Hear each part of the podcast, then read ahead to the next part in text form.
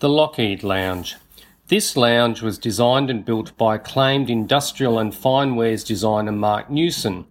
It is on display in the main gallery of the Powerhouse Museum as a part of the museum's icon display.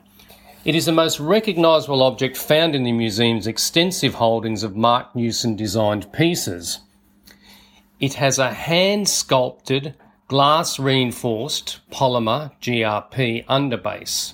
The overlay consists of individually cut, filed, and tamped pieces of aluminium sheet. The sheets are welded with essentially decorative rivets placed adjacent to the welds. The chairs are known as Lockheed Lounges.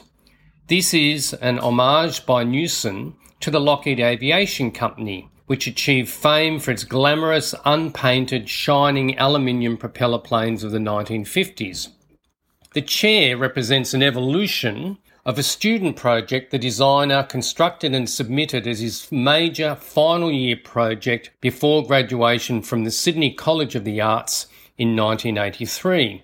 A prototype lounge was built by Newson in 1986.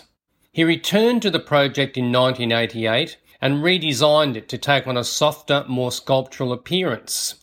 All lounges were constructed in the period 1988 to 89, with each lounge taking some six months to construct. The total in existence is 15. Four of these are artist proofs.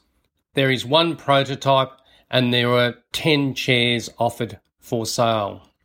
Newson and the lounge achieved great recognition in 1993 when Madonna was filmed reclining on one for her music video promoting her album Rain.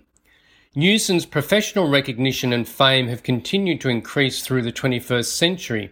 His studio has produced designs for Gucci, Nike, Ricoh, Qantas, and more recently, Apple. The last auction of one of the lounges was in 2015. It was conducted by the London auction house Phillips and sold for 2.4 million pounds.